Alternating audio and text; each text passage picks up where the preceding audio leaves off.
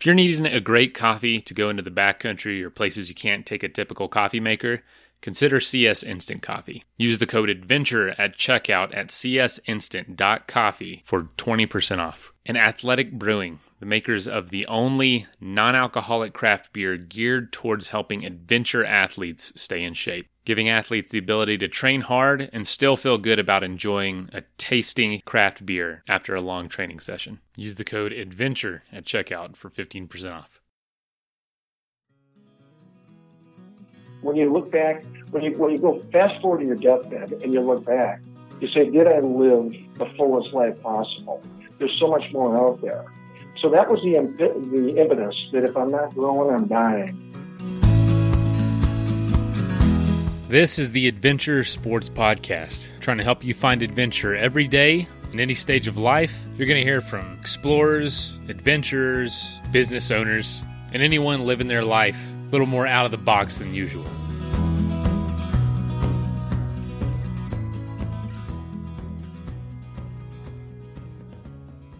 Hey everyone, this interview's from two years ago. Kurt did this one, and Jerry decided on a whim that he wanted that he wasn't living his fullest life possible and he wanted to do something about it. So he embarked on a huge adventure bicycling from Alaska to Mexico and uh, with no training, no experience, um, and he's a great storyteller. The audio is a little muffled, but he is just so awesome to listen to that I, I wanted to replay it anyway. Um, his book, Downhills Don't Come Free. Um, that's another reason I decided to play this. Is uh, one of the recent guests said that this book is what inspired them to do their big adventure cross country bike trip. And so uh, I hope it inspires you. Um, yeah, enjoy the episode and see you tomorrow.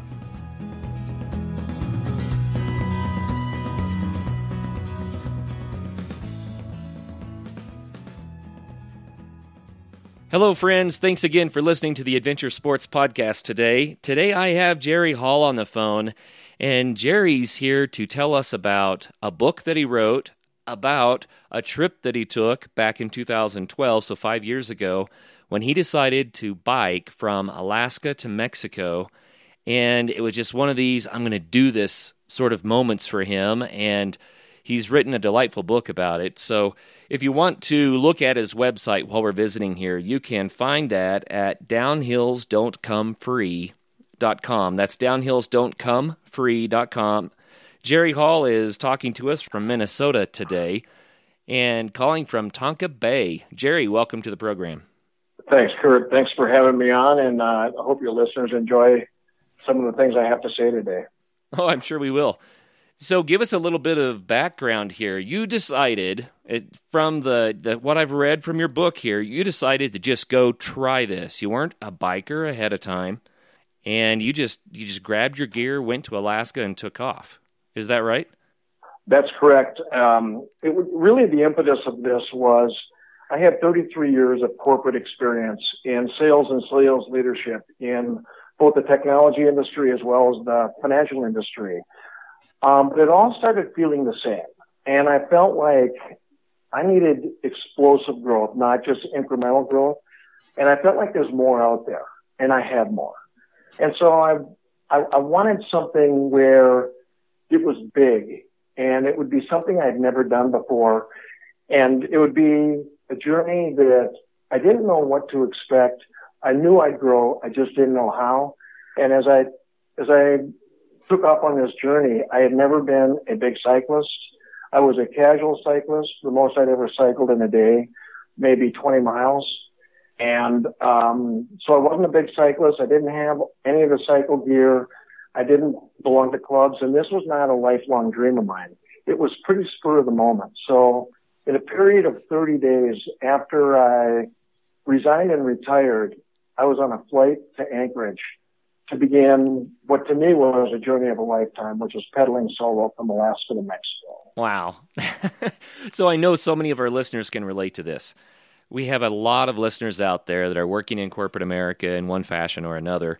And one of the reasons why they listen to the Adventure Sports Podcast is because we like to introduce people to new sports and life experiences that they can have. And so I know that a lot of the listeners are saying, man, it sounds so cool to just do something like that. So, Jerry, you mentioned that you retired just as you did it. So, how old were you when you took off? I was 57, and um, so people thought I was half nuts because what 57 year old just uh, on a lark goes and buys a, a distant bicycle with the intention of biking from Alaska to Mexico. There was no real training, no specific training for this. Um, and instead of progressively trying to get better and see how I would do, maybe riding 100 miles, then 300, and then 500, and progressively get ready for this trip, I just flat went. well, I think that's fun and it is adventurous, and sometimes that works out really well for people. Sometimes I find out that they should have prepped a little bit more, but it sounds like it worked out. I was in really pretty good condition. I mean, I, I worked out regularly, so I was in good general condition. I just wasn't in biking shape. So what I would, um, the way I looked at it is I said to myself, you know, I'm in good shape, not necessarily in biking shape, but I'll just, I'll just pedal into biking shape. And anybody can do that, and anybody can do that in a matter of a few weeks. Your body is really resilient, mm. and it'll adapt to what you need to be doing. And that's that was the attitude that I went with on. And it worked for you and it worked. And I, I mean, the, you know, along this whole notion is, I thought, just think about it. It, it didn't feel like it was that big a deal to me. I mean, I can camp, I can work out, and I can pedal. And so the way I look at it is if I have the components, I have the capability, I'll just string a few of those days together and, um, and what I don't know, I'll figure out along the way. I have a suspicion that biking is a better sport for doing this with. And the reason I say that is that distance biking, even though it's a lot of hard work, it doesn't jar the body unless you crash. You know, it's a fairly smooth, continuous motion and it's less injury prone. I think if someone went from couch potato to running a marathon, they might have a different experience, right? I, I would I would totally agree with that. Even though you can get um, repetitive motion type uh, ailments along the way, I did not get those. But I have talked to other people subsequently who had sore Achilles tendons or their neck couldn't hold up or whatever it might be. But I agree with you. I think it's it's soft on the joints and it's something that that I just felt like I could do. And you're right. If you're running a marathon and running a 50 and 100 miles, uh, you know, an ultra marathon, and you hadn't trained at all, I don't think you could pull it off. Yeah, yeah, for sure. So, what was it that kicked you out the door? You already mentioned that you wanted to have a bigger life experience, which is cool. But there's got to be a story that said, man, I, this is the time I'm going. Uh, there totally is. And, you know, I have this little philosophy that if you're not growing, you're dying. Mm. And I felt like I was standing in place. The things that I was doing required, you know, really good skills but the next transaction just doesn't jazz you. Uh, you know, after 30 some years of doing the same, same kind of thing, it was good for raising a family, but is it really living fully? Is it, is it, when you look back, when you, when you go fast forward to your deathbed and you look back, you say, did I live the fullest life possible? There's so much more out there. So that was the, the impetus that if I'm not growing, I'm dying. And so what I really wanted to do is I wanted to have explosive growth, as I mentioned before. I've always loved adventure stories, and I've always read about how the adventurers get into some form of a pickle and how do they get out of it, and what would I do in that circumstance? And I wanted to see for myself in my own way uh, what I was made of as I got into different circumstances on the bike trip. And then finally, you know, all you really have in your life is family and a bunch of great stories and experiences and mm. friends. And I wanted the great stories and experiences. I thought this would be terrific stories with my buddies um, over a few beers. And so those are kind of the, the drivers for explosive growth. What am I made of?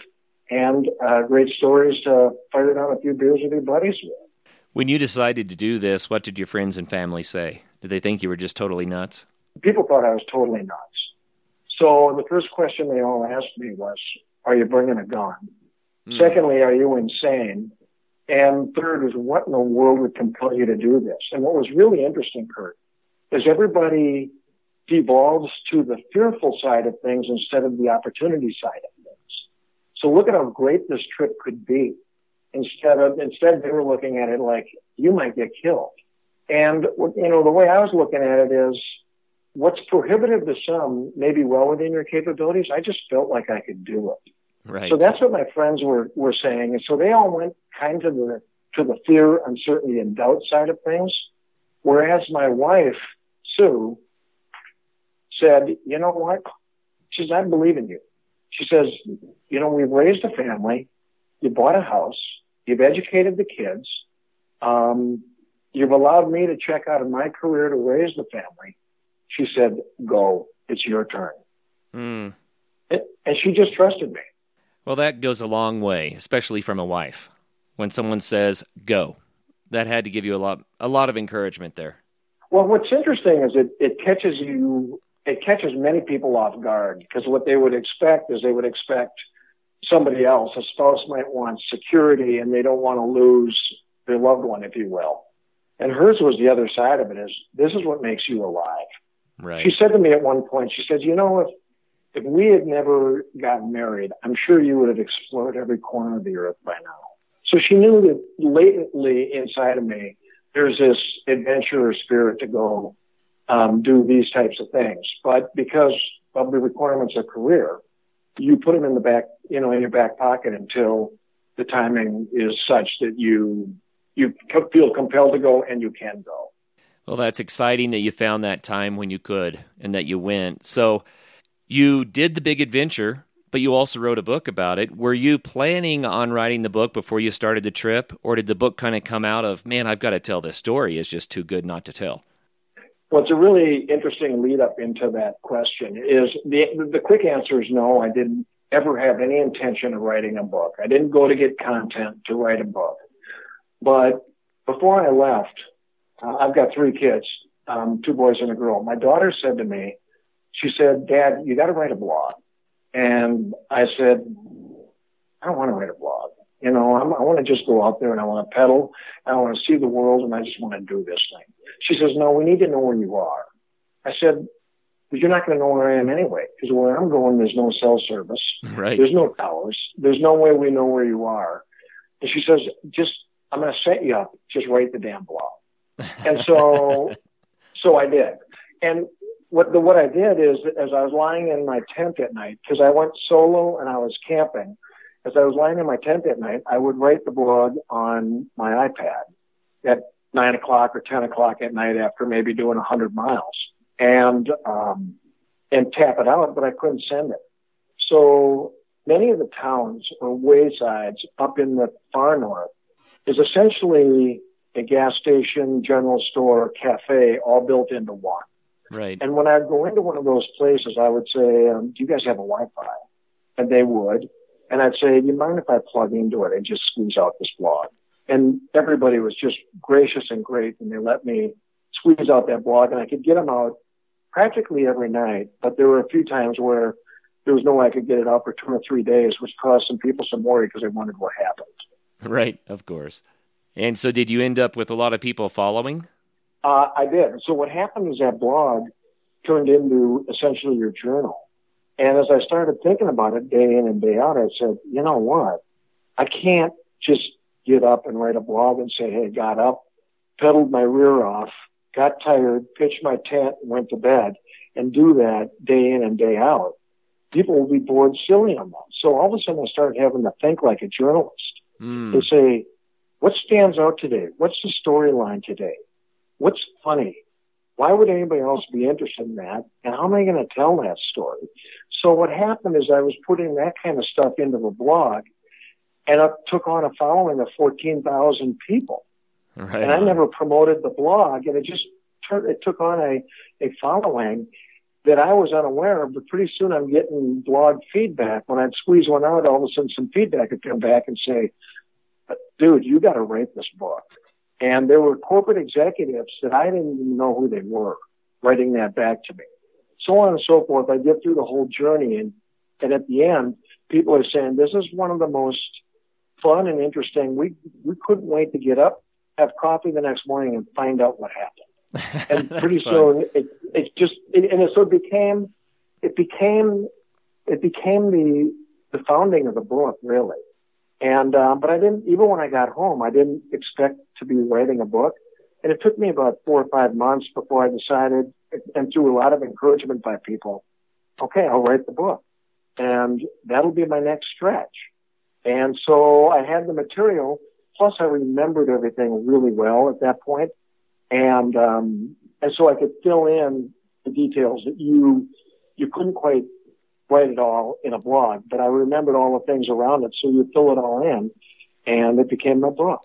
Well, that's a lot of fun. Here's a question for you Did writing the blog while you traveled help you to enjoy the trip more, or do you think it detracted from it? Because then it was like, oh, I've got to write.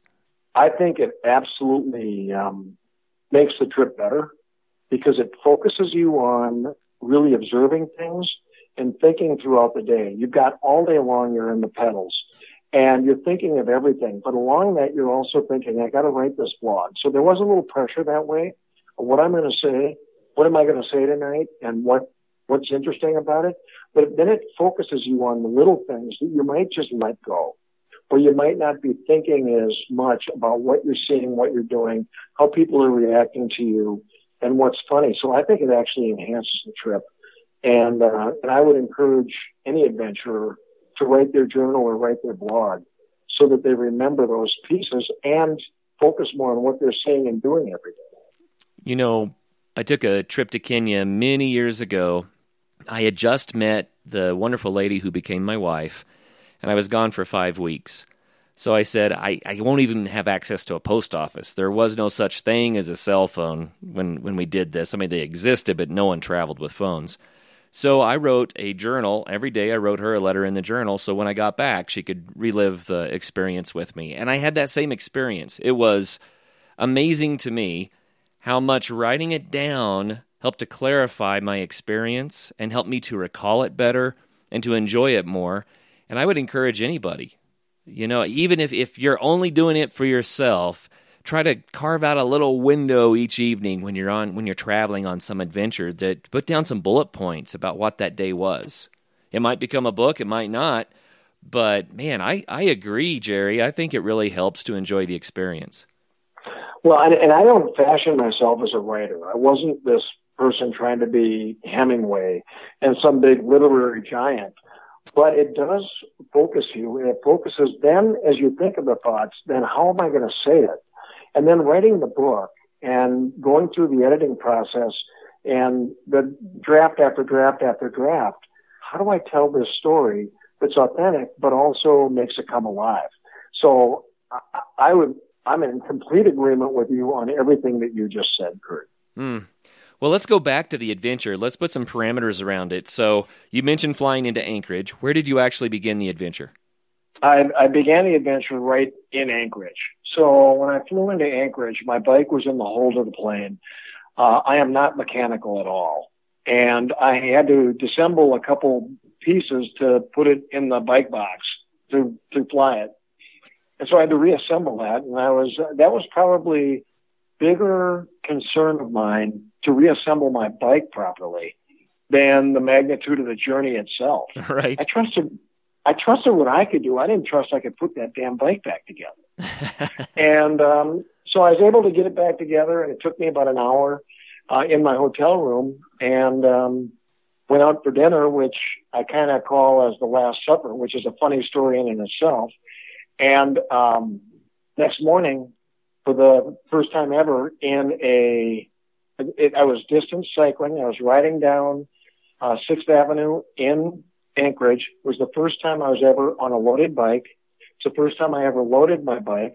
It was the first time I was in clips, and I never did any of that and never practiced in Minnesota. I just went, and riding out of Anchorage was the first. Did Did you have one of those "What have I done?" moments as you're trying to get started? I totally did, and I've got two of those. And first of all, my bike was overloaded. My bike was I never weighed it formally, but I think it was about 100 pounds, and I'm not um, oh. oblivious to what 100 pounds feels like. Right. But um, it, there's a couple things. One is I'm wobbling out of Anchorage. I'm going, oh my God, I am overloaded and I didn't know what a loaded bike felt like. And they're very unwieldy and, and unsteady without a couple hands on them. And, um, and I said, what have I gotten myself into? Because this is just the beginning few blocks of angling toward Mexico.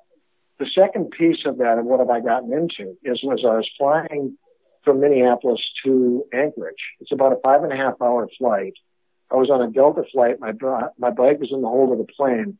For the last three hours, I had a window seat, and it was crystal clear. And I was looking out the window, and all I saw was these thrusting um, mountain peaks, big glaciers plunging down the mountains. All the and and everywhere you looked, you can. And we're at forty thousand feet. I did the trigonometry on it. You can see about two hundred fifty miles into the distance, I saw no sign of civilization. And looking mm. down at all that wilderness, and three hours at 500 miles an hour is roughly 1,500 miles in that segment alone. And all of a sudden it came real. It was a searing reality of saying, holy crap, what have I signed up for? but on the yeah. other hand, but on the other hand, it's exactly what I signed up for. It's exactly what I wanted.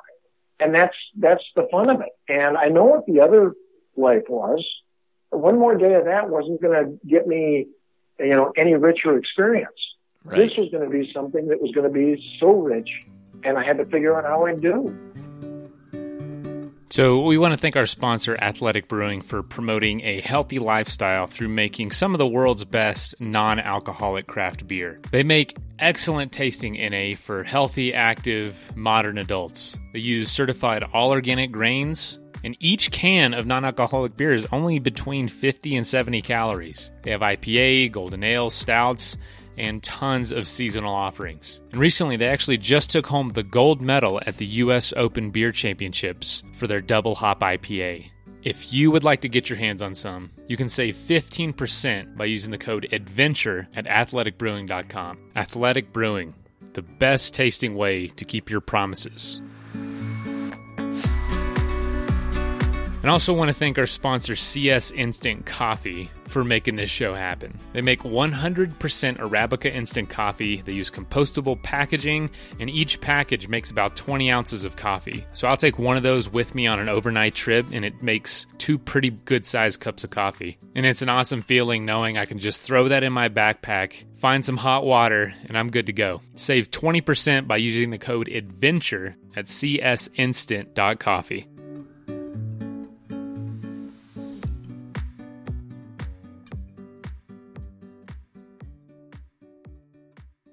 So, man, that's got to be intimidating. It really had to be intimidating, but I like your thought there. It's exactly what you signed up for, even though, oh, holy cow, you know, it, it sounds really, really frightening to see that much wilderness, you know? Well, it, it, it, it takes your breath away. Um, it was, and it was, it was to me more invigorating than intimidating, even though the magnitude of it was a, the visual reality of the magnitude of it all of a sudden was like, holy crap. I mean, before this, it was just bar talk bravado. Now you're actually looking at what you got to do. Why did I open this can of worms? Well, what did you do about the overloaded bike? Uh, I got used to it. Basically, basically, I got used to it, and I, uh, you know, it's just like anything else.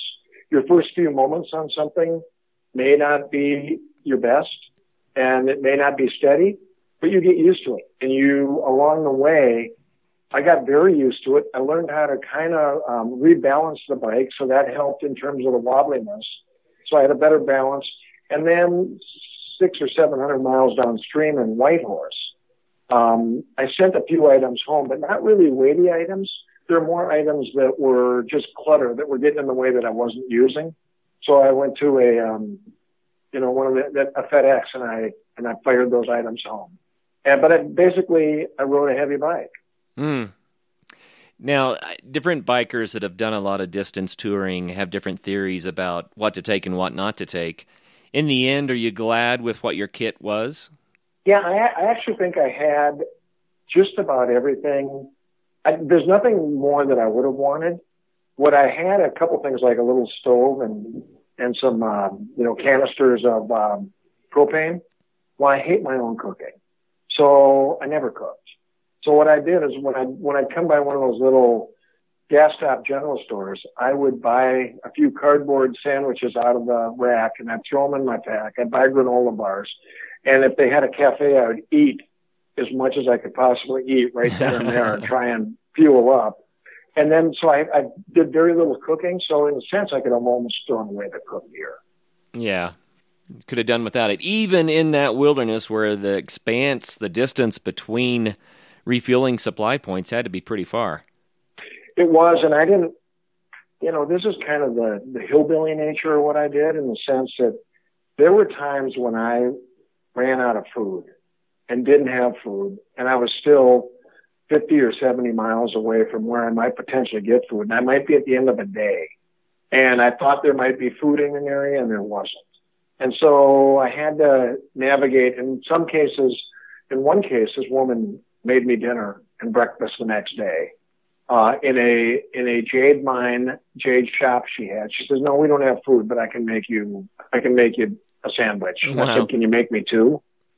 And then in the morning, she says, and by the way, it's a hundred miles to the next town tomorrow morning, you better, you, I better make you breakfast too. and, um, and if you're not here at seven bells, um, cause she was feeding a construction crew working about 20 miles away. Mm. Says, if you're not here at seven in the morning, you're going to miss breakfast and I'm not doing it over again. So obviously I was there that morning and I, she, she made breakfast and I said, you know, I got to contribute something to you. I mean, you went out of your way. You've been nothing but great she put on a little donation bucket. She says, here's a donation bucket. Just put in there what you think it's worth. So I stuffed a few bills in there and uh, I think she'd be happy and I was happy to give it to her. Nice. That's fun. So we started the trip. We got a feel for how you were traveling. But what was your route all the way down to Mexico? The route was um, coming out of Anchorage. It went up the, in the far north the routes are called by name more than by number. So I came out of Anchorage up the Glenn Highway to a place called Tok. Tok, I went down to um, down the Alaskan Highway to um, um, I can't remember the town, but I cut down off the Alaskan Highway down the Cassiar Highway, which is very remote, 600 miles of just remoteness, maybe three to four food stops there to what was called the Yellowhead Highway, and I went west on the Yellowhead Highway to Prince Rupert. At Prince Rupert, the highway ends at the sea. So I jumped on the inside passage on a ferry and rode about hundred miles south to pick up the top end of Vancouver Island, rode down the whole length of Vancouver Island, and then crossed over from Victoria to Port Angeles, and then from there out to the uh, out to the coast of Washington State, and then down one 101 all the way down to the Mexican border. Mm. Wow, what an amazing trip! You know what? Maybe it's time, if you don't mind, that we could hear an excerpt from the book that kind of highlights the flavor of it. Well, so I'll give you an excerpt here. It's really there's different things that people have mentioned to me that they like about the book. One of them is the description of the landscape and the nature and the beauty. Others are the people that I went into. I'll do a description of the awe and wonder in the landscape and the pure beauty of it in this in this um, in this excerpt. Right on. So I was flying blind on how I how far I could get and never knew exactly where I'd end up. In any case, just take what the day gives you. As each mile passed, every one of my senses fired continually the warmth of the sun on my skin, the shrieking wind through my ears, the frigid cold in the shadows, the rain pelting and stinging my face, the smell of millions of pines in an undisturbed wilderness, inhaling the cleanest air on the earth. The sounds are their own symphony, wild rushing rivers, piercing raven squawks, swoosh of an eagle's wings, slap of a beaver's tail, and rumbling thunder echoing off the far shores or wind in the treetops. And the taste of pure mountain water, all this while, I was saturated with a speedball of adrenaline and endorphins. I was punished on the climbs, but exalted at the crests, followed by swooping skydive downhills. I was living outside 24 by 7. Um, I reflected on the last few days. Traveling here by bicycle was like IMAX all day long, but mm-hmm. so much better. It's sensory overload. I was immersed in rolling planet Earth scenes, frame by frame, drowning beauty that was live, raw, and real, not sterilized by far too safe video screens. I had more, I had to more than see all of this, I had to feel it. These amazing experiences were mine and mine alone, not limited, polluted, or filtered by a filmmaker or editor's view of the world. My own eyes and imagination can't be replaced. Funny, just like the book is always better than the movie, your own imagination, when it's gauged, you paint your own scenes. Oh, that's beautiful, man. So that was exactly what I was looking for. And, and, I, and I mentioned in that passage that when you're out there on two wheels or backpacking or canoeing or kayaking or what many adventurers do using their own human power, you actually feel the land as much as you see the land. You can't get that unless you're out there immersed in it. You can't get it out of any movies, out of any uh, flat screens, or any of that kind of stuff, and that's that enhances the experience. Oh yeah, I I've often said you know some people like to go on a trip and they want to go see a new place, but there are other people that know that'll never be enough. They have to go do a new place. And uh, there's a, a huge distinction there. And I keep thinking there are a lot of seers that should become doers. They would just be so amazed at how much more of a of a in depth, alive experience that they would have. Would you uh, would you recommend people to to pick out a way to engage with wherever it is that they're going? I, I would say to that, go the most lively way you can possibly go do something. It makes it more memorable. Go to dinner on a paddleboard or by kayak or take your bicycle to dinner instead of getting the safety of a car that feels like you're in a cocoon and protected from the elements. And you might get wet. You might fall in the water. You might do any of that.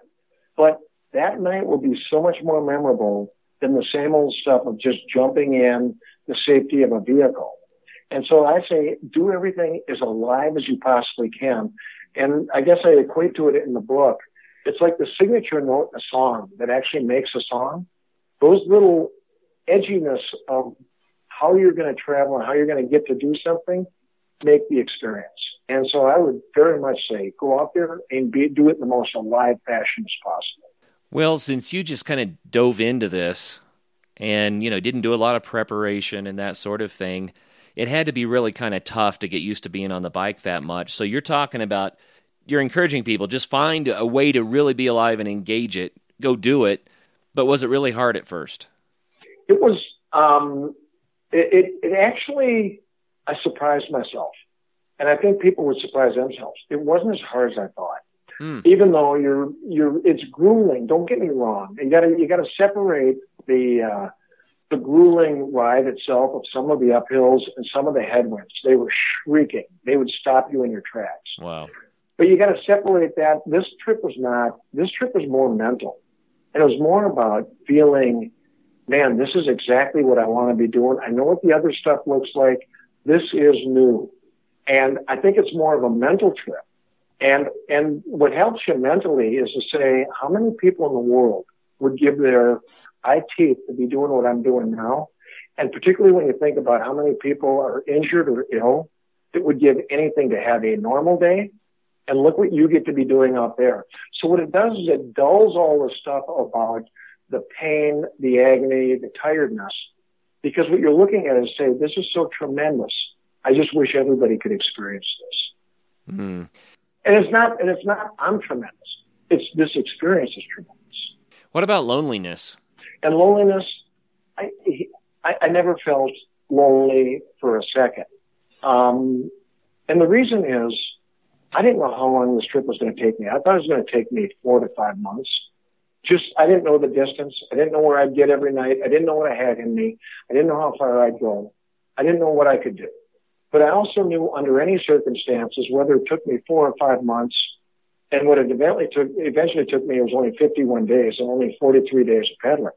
I knew under any circumstance, this trip is going to be over before it starts. Right. These things happen so fast that there's no time, you know, that, that, there's no sense, there's no, there's no reason to really feel lonely.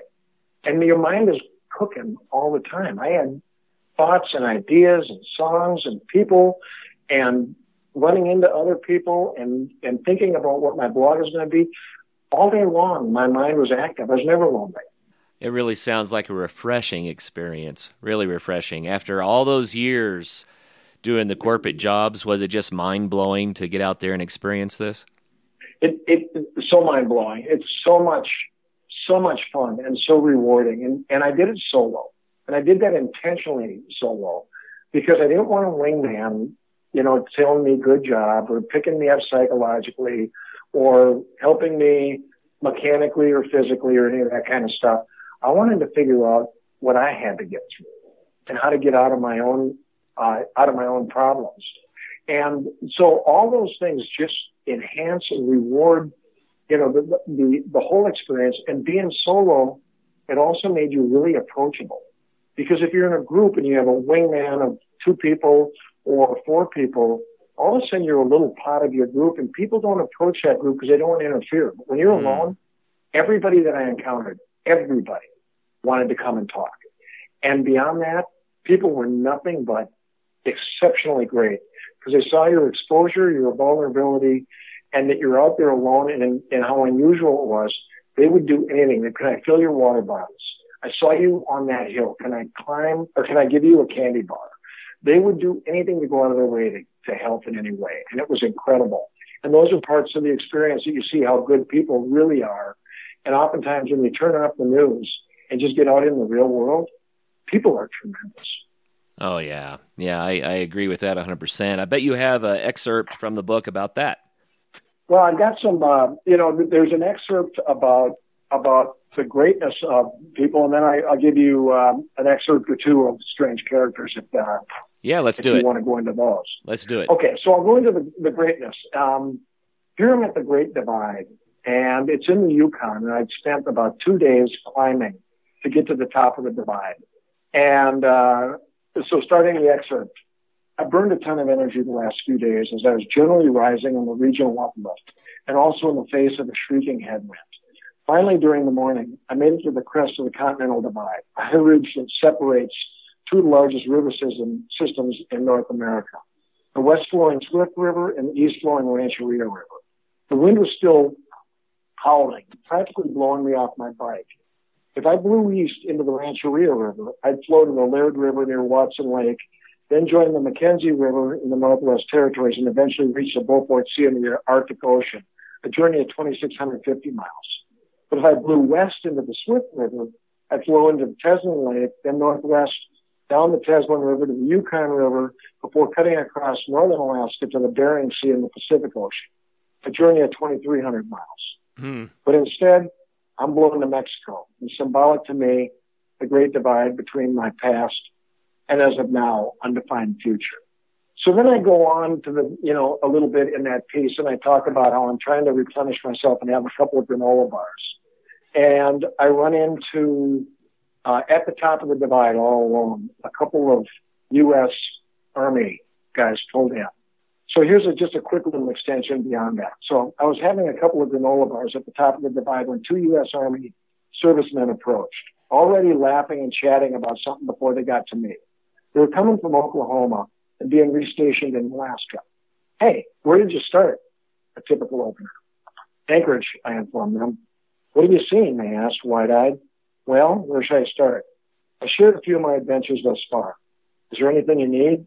Again, good people wanting to contribute. If you have any extra water, you could top off my water bottles. That's simple. We can do that. They refilled my water bottles from their supply. We were about to part ways when one of the servicemen exclaimed, Hey, I want you to have this. It was a small decal that read in blue block letters, YBYAWC. Okay. I gave them a questioning look. YBYAWC. You bet your ass we can.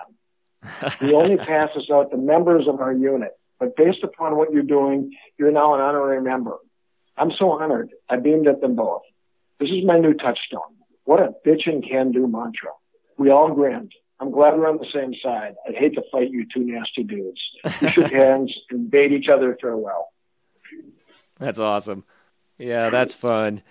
It, it, isn't that what travel's about? It's those life experiences, the people you meet along the way, the way you impact each other's lives. I mean, you may only visit for 10 or 15 minutes, but you remember those guys for the rest of your life. I remember, and, and um, beyond that, there were a lot of there were a lot of people, a lot of traveling servicemen being transferred up into uh, Alaska. So they're coming across. So there were multiple times I ran into U.S. servicemen where they all had a jug of water. They all filled my water bottles. But there's also people out traveling, normal people that are, that are RVing and they're in the, the sunset of their life and they're having a, a good time seeing the world. And they would all pull over and just ask me, are you okay? Is there anything we can do? Uh, do you need anything? Do you feel threatened at all? They, everybody was trying to help. Hmm. That's fun. And I had to ask that question too. Your friends who said, You're nuts, you're going to die. Did you experience anything that confirmed their fears? I mean, you're still here with us, but. well, uh, I actually opened the book with just that. It is the uh, the opening of the book is an active voice, and it really has to do with.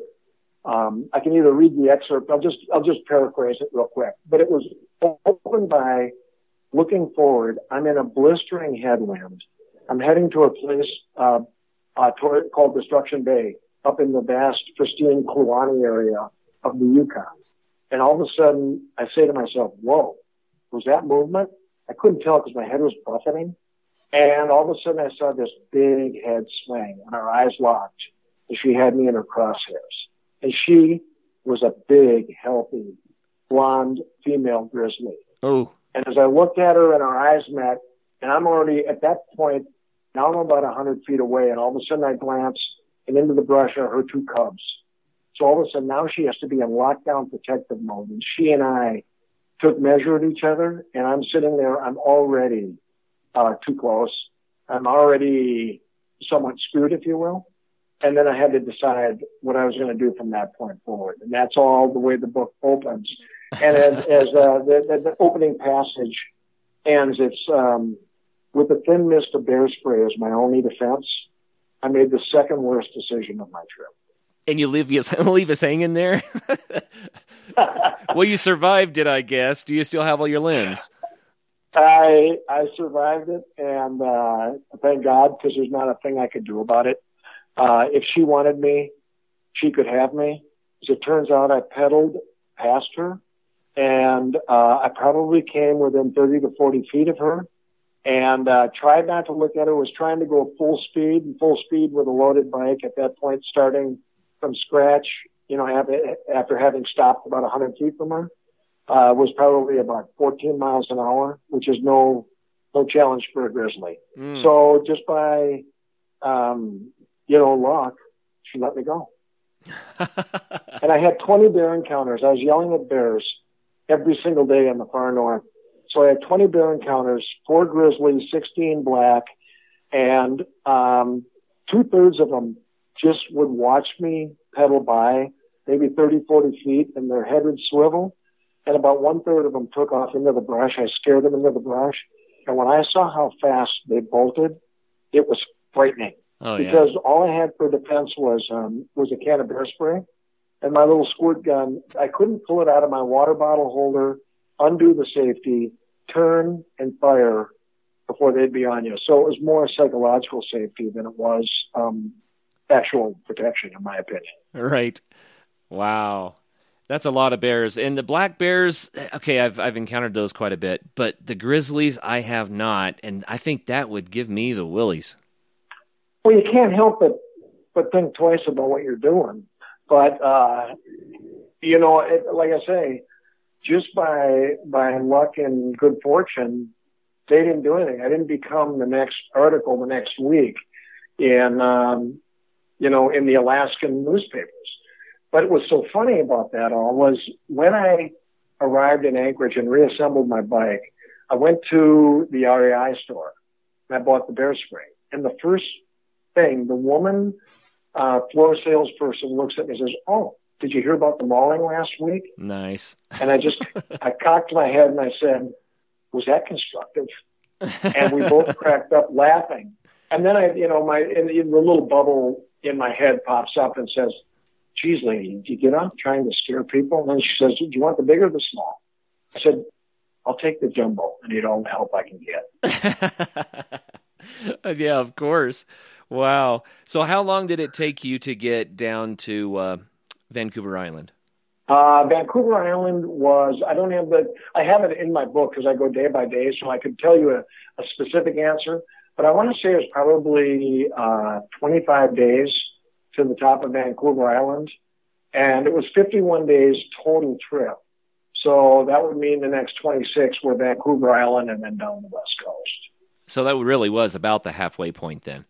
It was about the halfway point. And it, and, and in terms of difficulty, it didn't flatten out until Santa Barbara. So right.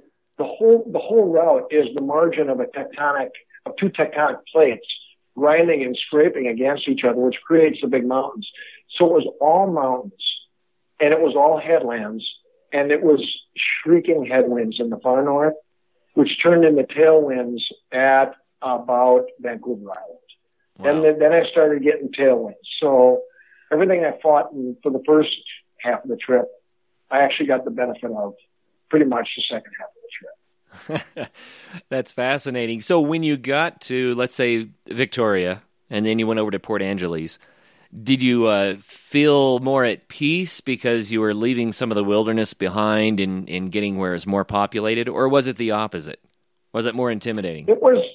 It, it was. Um, no, the, the, there is a little bit of peace, and that actually happened at Prince Rupert.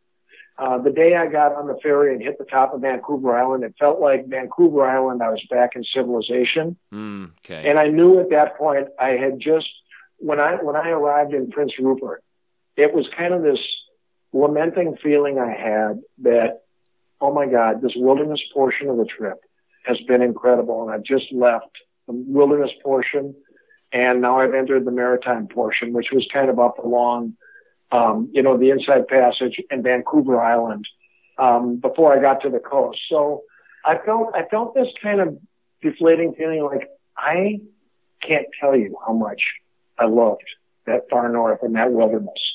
Um, and then, you know, the risks changed as the trip went on.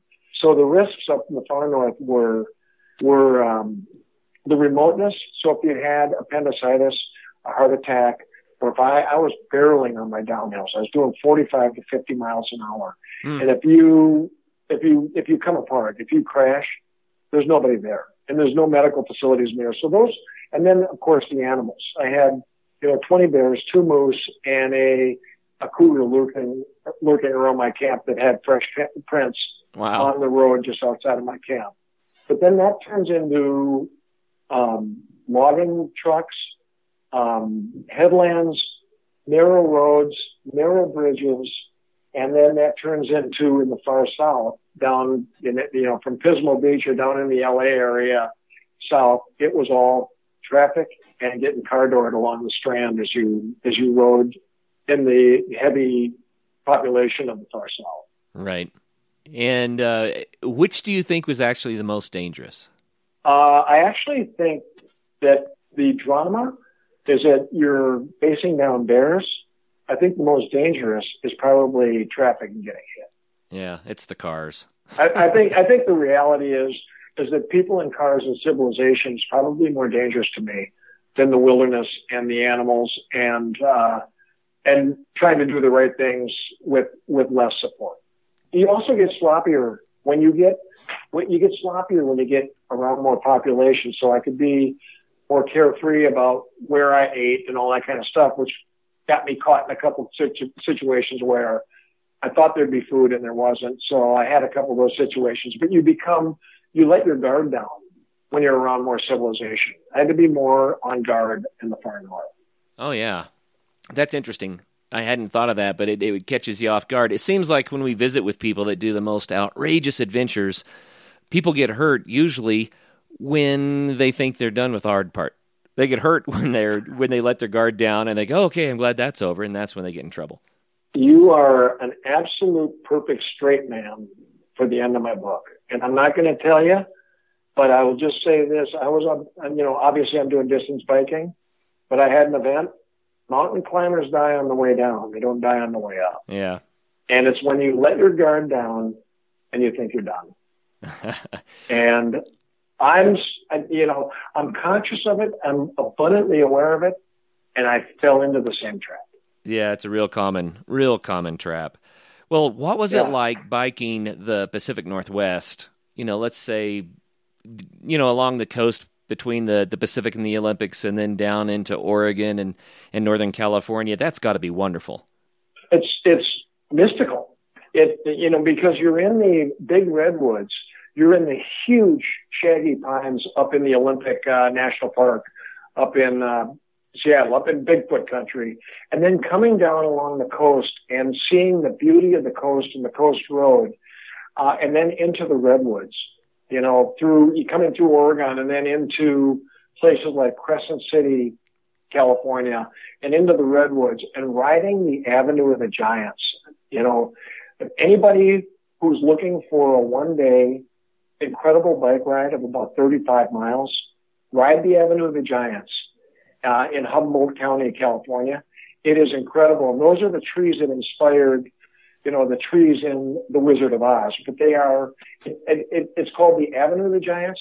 It should be called the Cathedral of the Giants. Mm. That's the way those trees felt. And then, you know, coming down, you, you, you really had all of Northern California down to San Francisco. And that, the, the ocean and the beaches, and it was cold up there. It wasn't like sunny, warm Southern California, but it is beauty that you just can't describe. You just have to go see it. Mm, sounds wonderful.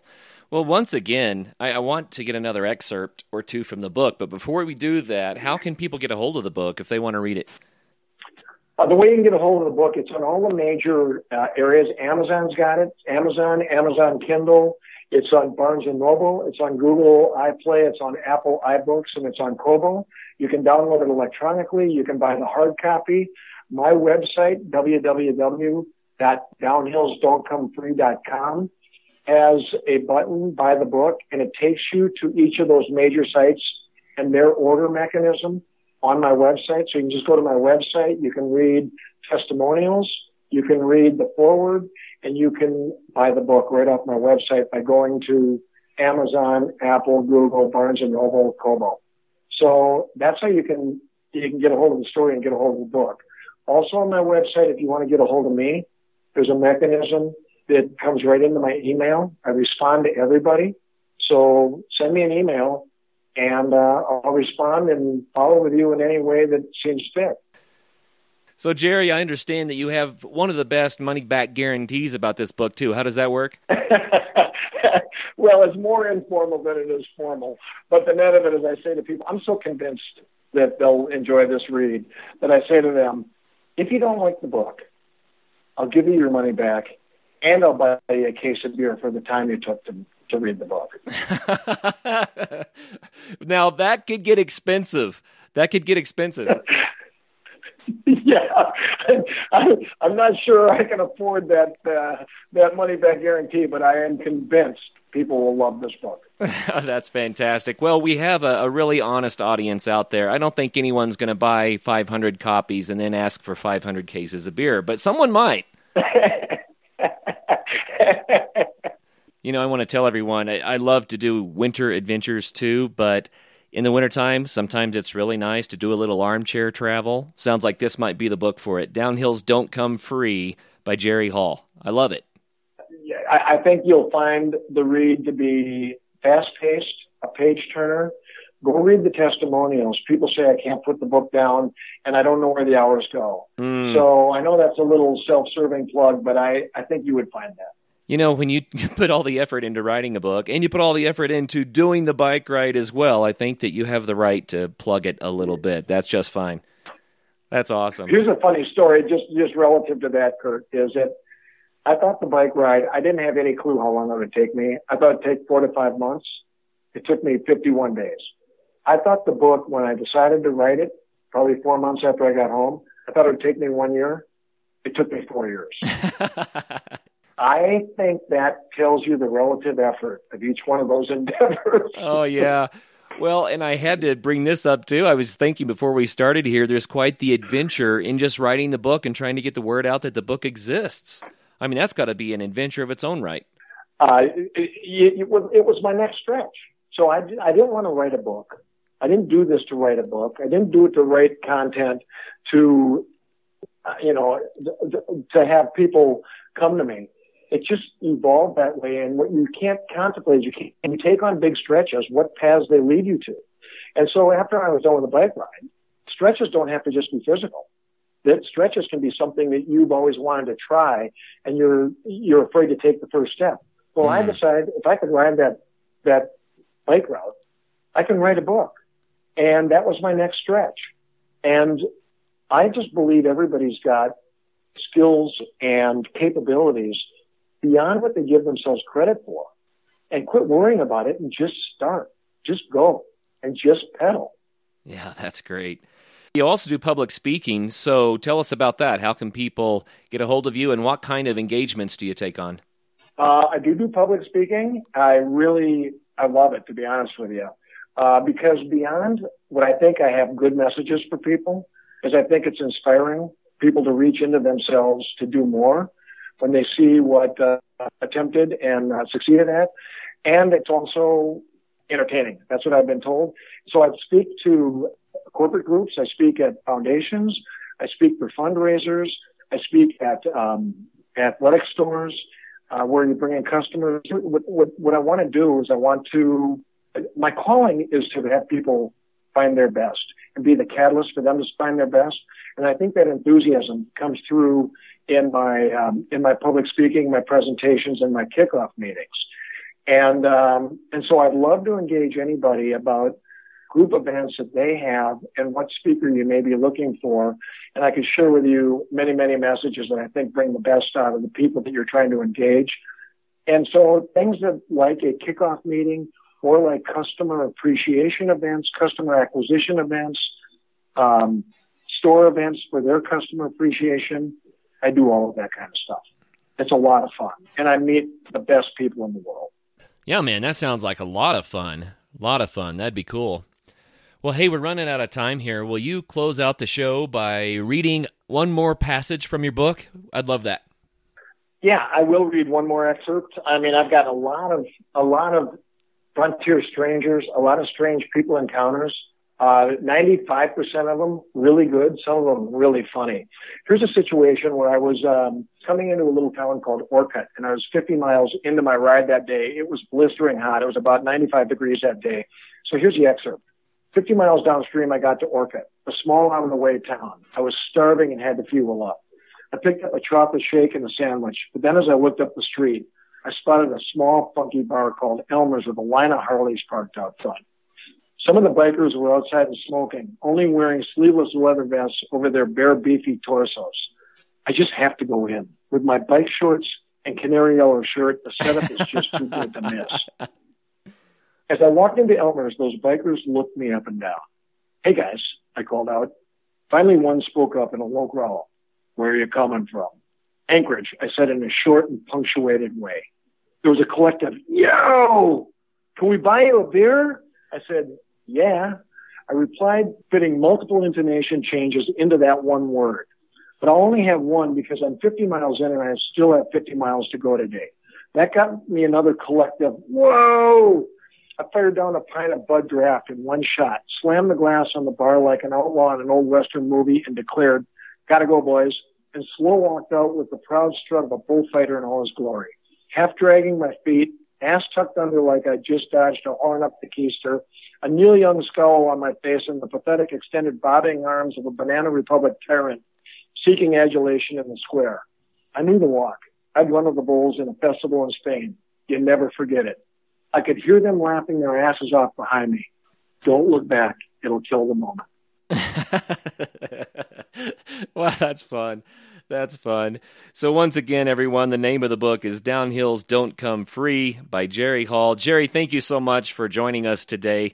It's been a delight. Thank you so much for having me on the program, Kurt. And uh, listeners, look me up on my website. I'd love to engage anybody who wants to talk. Yeah, Thank you so much. That's fantastic. You bet you're more than welcome. And for all the listeners out there, as always, until the next show, get out there and have some fun. Well, first of all, thank you so much for listening to this episode. It really means the world to us that you want to spend your time with us. If you'd like to help us further, please just leave us a review on iTunes, share us on social media, tell your friends about us. You can become a patron, a supporter of the show for $5 a month at patreon.com slash adventure sports podcast. And if you know somebody that would make a good guest, reach out. We're always looking for good adventure and outdoor stories. And lastly, thank you to our sponsors, whose messages follow right now. Athletic Brewing makes the best non alcoholic craft beer. Go to their website at athleticbrewing.com and use the code in our show notes to save 15% on your first order. After all this adventure talk, if you're needing some gear yourself, but you need some advice before buying, go to backpacktribe.com where you can ask questions to the owners who have experience with all the gear, as well as all of it for sale right there on their website.